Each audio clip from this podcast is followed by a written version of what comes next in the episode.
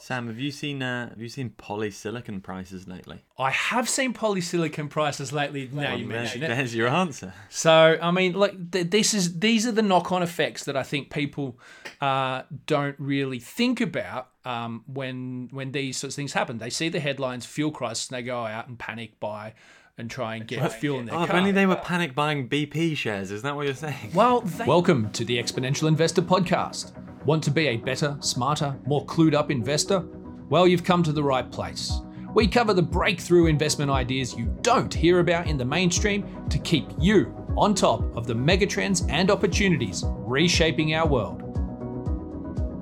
Good morning, welcome to the Exponential Investor Podcast. I'm Sam Volkering, your editor, here with my co editor, Kit Winder. Thanks for joining me this week. Kit, we had a week off last week. Uh, just a little break in schedule, but here we are back again, and and wow, what what a week it's been! And uh, we we often discuss energy markets because that is an area of expertise that you have, and how could we not talk about this this this week? I mean, the the energy fuel crisis. There's an energy crisis. We're running out of energy. We're running out of fuel. I think people are probably running out of sanity as well. Um, what, what do you what do you make of this? I, I think I think I've had a few questions about it, and I think people want to know: is this a one-off kind of thing? Is this abnormal, or is this something that we might see more of, and, and should probably come to expect as we head towards winter this year? Um, yeah, what what's what's your take on it all? Uh, yeah, I mean the consensus is certainly that it, it could be quite a difficult winter. Um, I don't think it's it's that likely that we're going to see gas supply, you know, massively ramp up this quickly um, to meet the sort of shortfall in in supply um, that is causing this. Um, the thing that I've found interesting in all this is the sort of politics between Europe and Russia and the Nord Stream two pipeline. Um, it's quite interesting. I think a lot of it hasn't gotten nearly as much coverage as I would have thought. Actually, um, the fact that Russia has plenty of gas supply that it's refusing to send to Europe until Europe authorizes its new pipeline, and I just think that that's it's so old school. it's uh, well, it is. It's I mean, it's it's a form of trade war, isn't it? I guess really, it's sort of holding one country to ransom when you've got something that they so desperately need.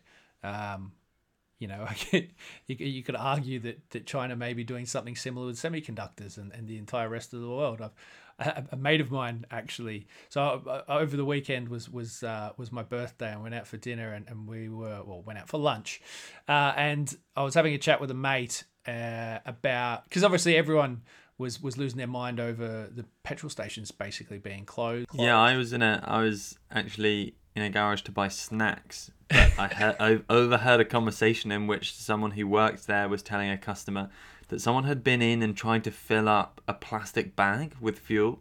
Oh my god. No jerry cans left. I'll fill a bag. Don't worry about it. I, I I don't even know what to say to that.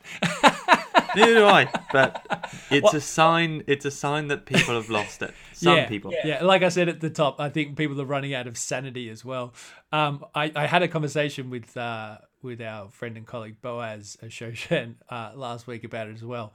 And I, I earlier earlier on when when the first report started circulating that BP was struggling to get uh, deliveries to their petrol stations, I actually added a couple of jerry cans to my Amazon basket, which I was reminded of on Monday was still in my basket, so I, I hadn't purchased them. But the the I think it was Halfords had said there was like a sixteen hundred percent increase in jerry cans sold over the weekend.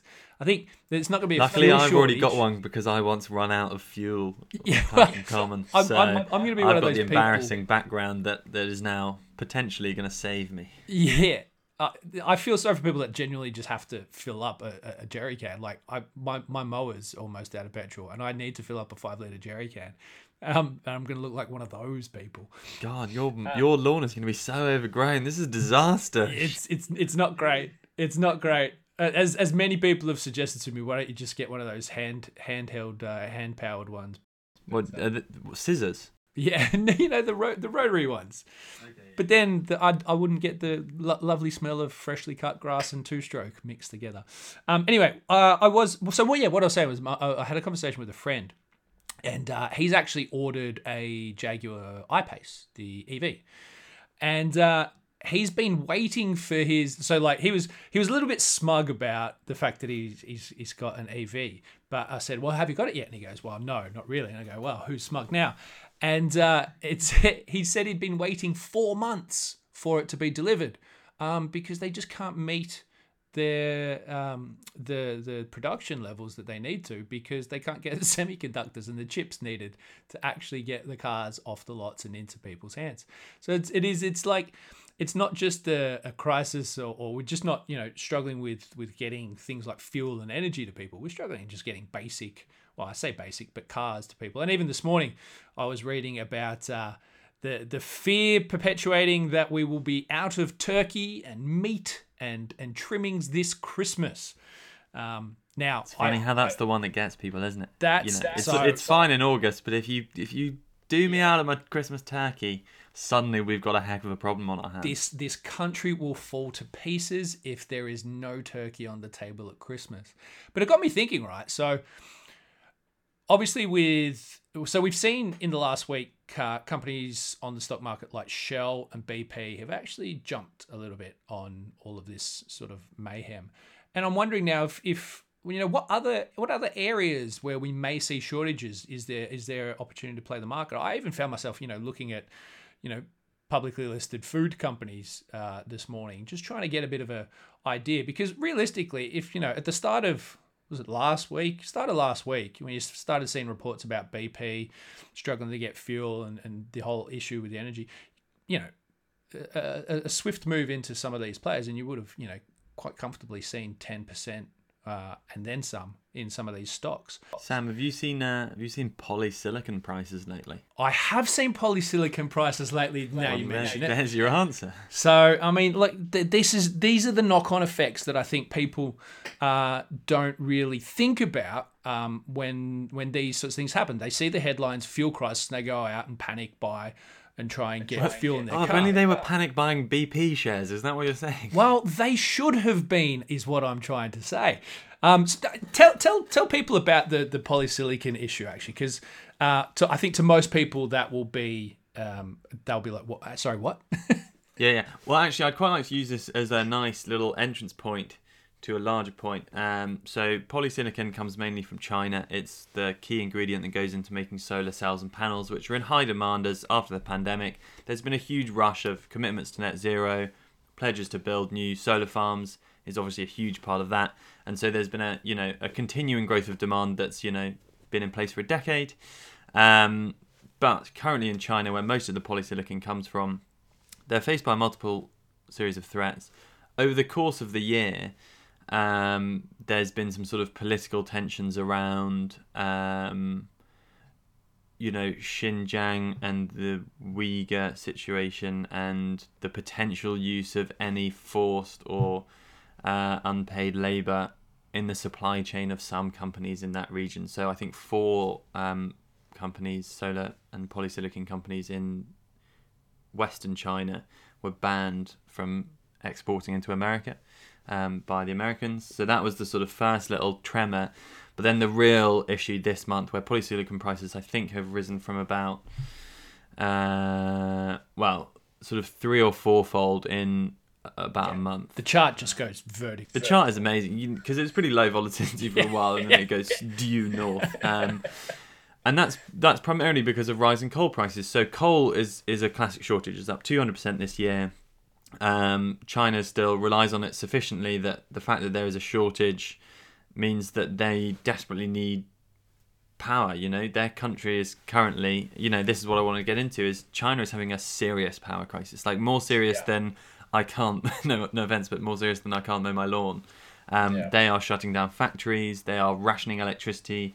You can't use a lift below the first three floors of a building at the moment. You know, cranes and construction companies are um, only allowed to work eight hours a day and things like that, and so they are really struggling. I think they um, they just re- released their economic data, so the Purchasing Managers Index, and it surprised everyone and was actually a contraction for this month, so down at 49.6 instead of the expected 50.1, and 50 is the level where it stays the same, and anything above is growth, and anything below is um, is a contraction, and so that suddenly is actually a really really scary issue. And China is, as we know, the engine of global growth, and suddenly there's a whole host of issues mounting up. They've cracked down on the tech and education sectors. They are punishing billionaires. They are punishing property companies, and we've all heard about Evergrande. And for some reason, that story, you know, that was that was not a one day story, but it got one day of coverage on Monday because markets were down. But I don't think it was because of that. I don't know if people saw the EXI that I wrote, but for the last six months, around the 19th or the 20th of every month is when options expire. And as we know, there's been an options mania, and um, the sort of uh, the end of month rebalancing from options positions either being rolled over or closed out has been pretty wild in the last six months because of that mania and probably because of the lack of experience. And so just there have been a few percent dips around the 19th or 20th of every month. And I think that's what was happening, slightly exaggerated by the Evergrande fears. Um, but that is a story that is ongoing. There's contagion fears into the rest of the property market. The size of the property bubble in China is enormous, and now they're shutting down factories and they're unable to power their homes, and you can't have air conditioning lower than 26 degrees. And you know, there, you know, there's a lot of things going on in China. Not to mention the human rights atrocities in Western China that is stopping a lot of investors from from putting money in, and you know, the potential for American sanctions against Chinese listed companies um, based on sort of lack of governance uh, and accounting principles, uh, and then just the general increasingly authoritarian nature of Xi's regime at the CCP, which is something that you and Baz have spoken a lot about. And I just suddenly you realise that actually the country that has driven the post 2008 recovery, it's had growth of six, is responsible for something like a third of global growth in the last decade. And everywhere else, you know, in the UK we go at one or two percent if we're lucky. In America, one or two percent. You know, add a push, dead inflation. China has been the driver of everything. It's had a huge influx of workers. You know, bringing the cost of goods down, keeping inflation down. Maybe that's not going to happen. You know, in the next decade, and that'll be an inflationary pressure as well. So it's just this incredibly significant thing where you know there are, as in the opening episode of Chernobyl, there are just red buzzers, buzzers and buttons going off wherever you look. Yeah, the, the China has some serious serious issues that um, I'm not sure they're going to fix in a hurry. The, the big question does it you know does it spread uh, out outward from there uh, to the wider market, which inevitably nah, would think nah. it, it, must. Nah, about March 2020, I think we said nah, it'll stay there. yeah, we'll be fine. Well, to be fair, I mean, Apple's not having any issues shifting uh, new iPhones. So, I mean, there are there are issues with some manufacturers, and there are not issues with others. And um, yeah, I, I think uh, the, the word crisis is going to get thrown around a lot in the next in the next three months because people love a crisis and the, the mainstream media love people freaking out about crisis because it gets them coming back to see what's happening tomorrow in the crisis. Hey Sam, um, should we should we call this episode Crisis and then we just get clicks? We should call it Podcast Crisis just to see how many people click on uh, on on viewing today's episode. But for me, I I love a crisis because I see nothing but opportunity from from these sorts of things as well. And like I like we said at the top, you know, you just on the fuel crisis in the last week alone, uh, you know, there's there were some some pretty tasty returns that you could have seen through likes of Shell and BP. Of course, hindsight is a wonderful thing. Getting in front of these moves or these crises or these shortages is another. Um, but it's something I know certainly you're looking at, and certainly something that I'm looking at. How to play it from the energy side of things, how to play it from the semiconductor side of things, uh, how it how it, it, expands and involves if you know something like Evergrande does go down, um, albeit there's some complex Chinese political uh, movements, I suppose that that will that will play out that no one really knows how they work except for those that are involved in it. Um, so you know how that ends up playing out is anyone's guess, really. What happens in China stays in China. It seems like certainly wouldn't want to live there at the moment. That's for sure. So uh, you can you can sort of think yourself quite lucky for most people. I would assume watching this that you don't live in China, although it feels like sometimes our um, our domestic and and and and, and international neighbours are, are, ever so much creeping towards that kind of uh, authoritarian rule. Uh, I'm sorry, Sam. I'm sorry about Australia. You know, I want it on the public record that I'm sorry that that's what's happening there. Yeah, well, I mean, look, there's there's issues politically everywhere. The New. World So, Order. it's, um, It's very exciting. you know, there's also some, you know, there's some interesting movements in the gold markets, which affects, uh, you know, a lot of the Aussie gold miners. The iron, obviously, China with the property market really hit has hit some of the big iron ore players. You know, look at uh, some of the big miners out there like Fortescue has been absolutely smashed uh, over the last couple of uh, couple of months. Um, even you know BHP's taken a fair hit from it. Also, there's a lot of knock-on effects from these things that people need to consider and look at, uh, and then also figure out you know what the short-term implications versus the long-term with these things and how they play out. Um, I know, like you say, you know, you guys are working hard at uh, Exponential Energy Fortunes around, you know, ways to play the energy markets uh, that the investors can make a profit.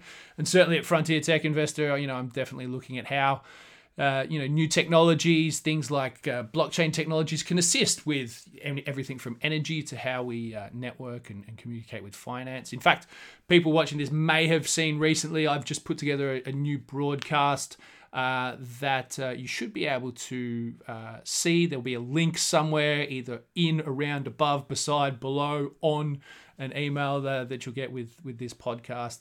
Uh, that will step you through my latest research on that. Yeah, just start pointing somewhere on the screen. It'll be there.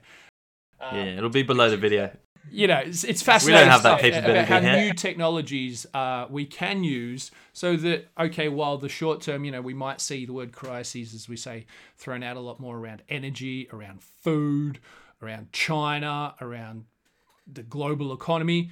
Um, there are there are good things happening in all those markets that uh, the investors can get ahead of, and and certainly I think make a make a bit of coin from moving forward. So anyway, we've gone on far too long already uh, in today's podcast. So much to talk about. Um, that's what happens when you take a week off from doing this. Um, but we'll be back again next week.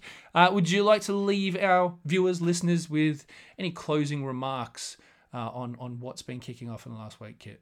Yeah, fuel inflation is transitory. Transitory. I think Jerome Powell still he's doubled down on that. He's- that. No, he's not doubled down. I don't think he has doubled down. I think he's done the opposite. if you look at the notes from the latest, his latest Fed meetings and talks from this week, he doesn't mention it. He doesn't really doesn't. mention it at all. The transitory stuff. I think Well, he might not be saying transitory, but I guarantee he still believes that it's a it's a blip on the radar, or at least maybe he doesn't believe it's a blip on the radar, but at least that's publicly what uh, the the message needs to be. yeah, there's reflexivity there, isn't it? They need it to be transitory, so they just got to keep saying it and hope that people believe them. And of course, when it eventuates that it isn't, um, they'll just deny that they said it in the first place. Um, but anyway, that's We're going to have a trade deal with America. That's oh, we, we we might need their energy. Uh, anyway, thanks for joining me again this week, Kit. Uh, it's been great. Enjoyed it very much this week. I hope everyone's enjoyed listening, watching us today. Uh, and uh, we'll be back again next week with another episode of the Exponential Investor Podcast. Uh, we'll see you then. Bye, If we if we've still got power in our microphones, we'll be here. Bye for now.